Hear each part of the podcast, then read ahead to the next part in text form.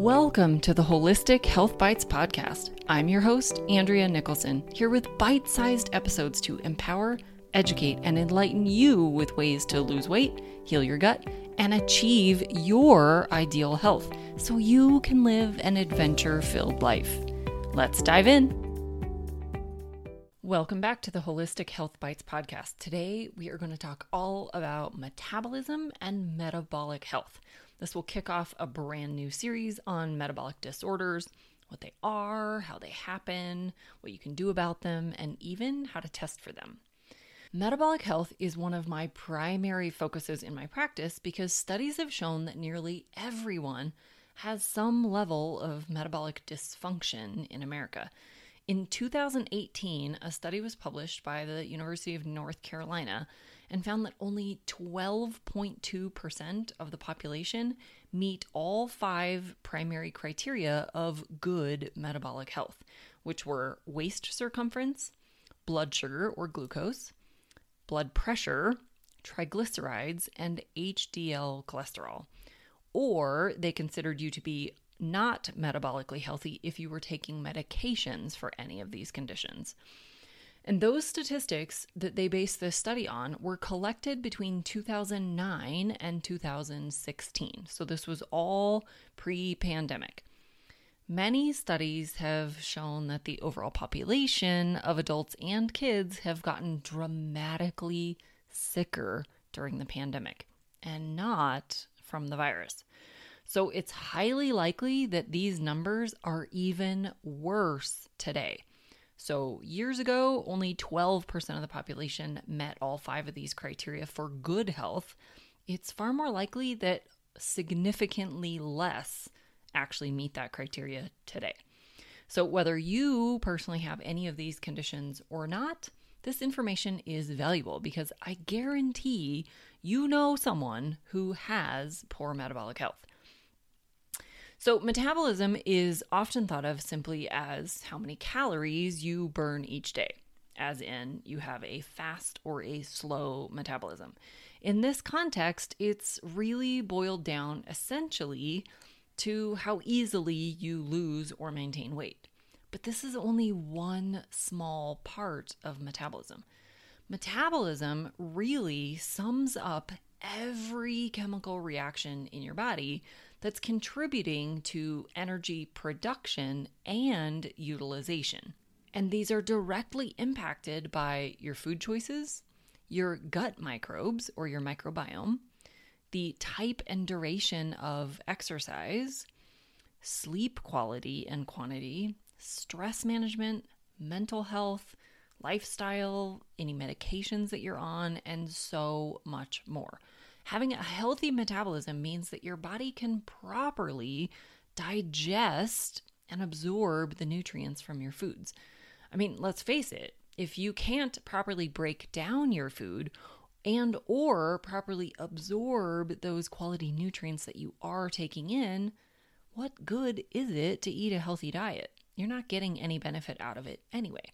So we really need to optimize digestion to make sure that you're actually taking in those great nutrients. Now, we also want to avoid large blood sugar spikes, excess fat in your blood, high levels of inflammation, and excess insulin doses being released.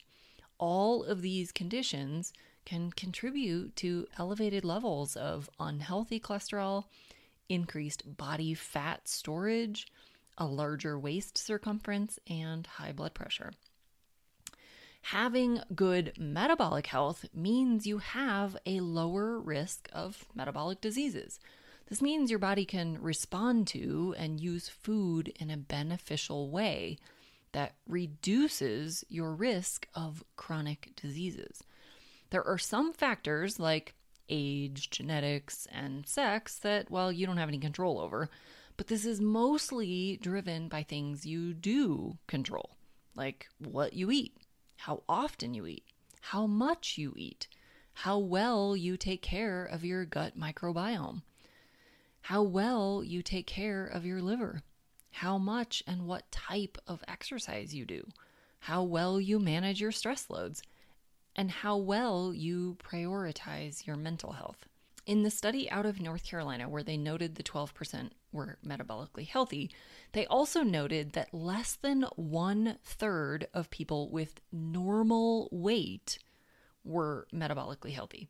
So, less than a third of the people who are not even overweight actually fit all five of these criteria. So, this is not just about being overweight. Of course, being overweight or obese did increase the risk, where they found 92% of those in the overweight classification and 95% of those in the obese categorization were metabolically unhealthy. So, rarely were people overweight or obese that actually fit all five of these criteria. But two thirds of normal weight people were also not found to be metabolically healthy. So, what are some of the metabolic diseases and conditions? Most people think of this as type 2 diabetes and obesity. But metabolic diseases also include heart disease, cancer, stroke, kidney disease, fatty liver disease, even things like migraines and infertility conditions like PCOS and erectile dysfunction, and even thyroid disorders fall into this category. Inflammation is another big category that can often be elevated in those with metabolic diseases. And inflammation causes and worsens metabolic diseases, autoimmune conditions, pain, and even fatigue. So let's break down just a few causes of unhealthy metabolic function that you can control. The first one is blood sugar spikes. Over time, this can cause inflammation, oxidative stress, which is free radical damage, and changes in the proteins that carry your fats and cholesterol through the body. It makes these carrier proteins less able to offload the cholesterol and the fat molecules into the cells where they're actually needed. So, this leaves them roaming the blood continuing to get damaged and can increase the risk of them accumulating in damaged arteries, leading to atherosclerosis. Blood sugar spikes also cause insulin spikes. Insulin is a vital hormone produced by the pancreas, and it's necessary for life. Hence, why those with type 1 diabetes must take insulin because they cannot produce it. Insulin's primary role in the body is it acts like a key that allows glucose from the blood into the cells where it can be used for energy. If this doesn't happen properly, the sugar stays in the blood for too long. This contributes to inflammation and further blood vessel damage, which again contributes to atherosclerosis and all of the heart disease risk factors. Sugar is actually toxic when it's too high in the blood. Insulin allows the glucose into the cell. Insulin allows glucose into the cell and then tells the cell what to do with it. If the energy is not immediately needed, it tells the cell to convert that sugar to fat. This means insulin is a fat storage hormone, meaning you'll be far more likely to pack on fat than you will be to burn fat. In fact, insulin blocks burning of fat because why would it make any sense to be both burning and storing at the same time? You can really only be doing one or the other. So if you're not needing the energy right away, you're storing it, and you're storing it mostly as fat. With elevated insulin levels over time, cells throughout the body become less responsive to the presence of insulin. So the body initially produces more and more, but eventually it loses its capacity to produce enough. Now, having elevations of fat in your blood is also a risk factor for unhealthy metabolism. Now, this is surprisingly not about eating dietary fat. The fat in your blood is mostly driven by how many carbohydrates you're eating.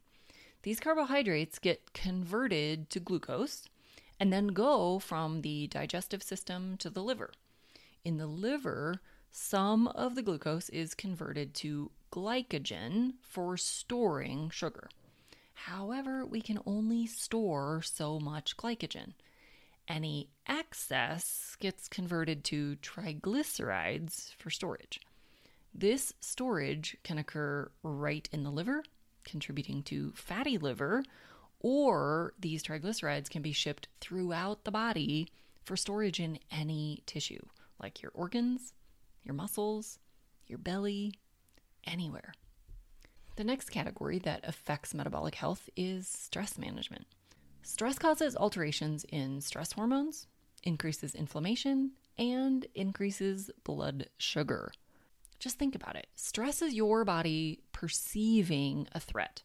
Historically, this threat would have been a risk of dying, something that you needed to flee from or fight. Either fleeing or fighting would require energy. Therefore, the body releases a rush of sugar for immediate use. But today, we more often sit and stew in our stress over finances, relationships, traffic, work, etc. We don't actually need any excess energy to handle these stresses or to survive these stresses. But we don't have control over that part. This is an automatic response when we perceive a stress. And this perception can be just that the imagination of stress. Worrying about something can still cause this, even if it never actually happens. So, do your best to reduce stress, eliminate as many toxic relationships as possible, and try to live in the now so that you're not adding to the stress by worrying about things that haven't happened or already happened. The next category is insufficient quality or quantity of sleep. Sleep is one of those often overlooked categories of health. Now, most of us know when we've done a poor job with sleeping when we feel really sleepy, or we just know we didn't get enough sleep for whatever reason but a huge portion of the population aren't getting adequate amounts or sufficient quality sleep. Only about 5% of the population have the genetic profile to function properly on less than six hours of sleep. But studies have shown that between half and two thirds of the population are not getting sufficient sleep. The problems with inadequate sleep are numerous. You have poorer immune function, decreased energy and strength, increased blood sugar levels again, reduced inhibitions around food, decreased metabolism and increased appetite, reduced weight loss, reduced capacity to manage blood sugar levels, altered hormone levels, decreased focus and concentration, reduced memory and the ability to learn complex skills, and reduced emotional resilience. So, stress bothers you even more. The bottom line is inadequate sleep is directly contributing to increased risk of chronic disease. And the final category that I will talk about today is exercise both too little and too much. Both a sedentary lifestyle and overtraining are stressful on the body. We need to move. We need to work our muscles. We don't have to run marathons or do extreme workouts. You can walk, jog, lift weights, yoga, dancing, even gardening, housework, cooking, anything physical that requires movement is good. So strive to stand instead of sitting, walking instead of standing, and increase resistance against gravity as much as you can with things like taking the stairs, walking up hills, and lifting heavy objects.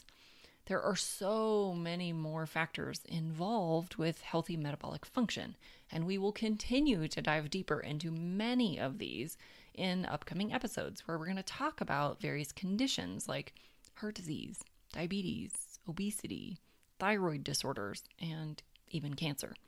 So stay tuned. And as always, I would love it if you would leave me a five star review in whatever podcast player you are using. And if you have questions, shoot them over to me. I am happy to address them in future episodes. So until the next one, be well and thrive. Thanks for being a faithful listener to the podcast. I'd love it if you left me a five star review on this podcast so that others can more easily find this valuable information. Did you know I also work one on one with clients? I approach solving health challenges like I approached solving crimes by conducting a thorough investigation into your case. Sadly, hundreds of millions of people in the US have insulin resistance, prediabetes, and diabetes, and the vast majority have no idea. I'm here to fix that. If you struggle with low energy, stubborn weight, hypertension, sleep disturbances, or any other undesired symptoms, let's talk. All you have to do is schedule a free call. The link will be in the show notes. And no, you do not need to live near me.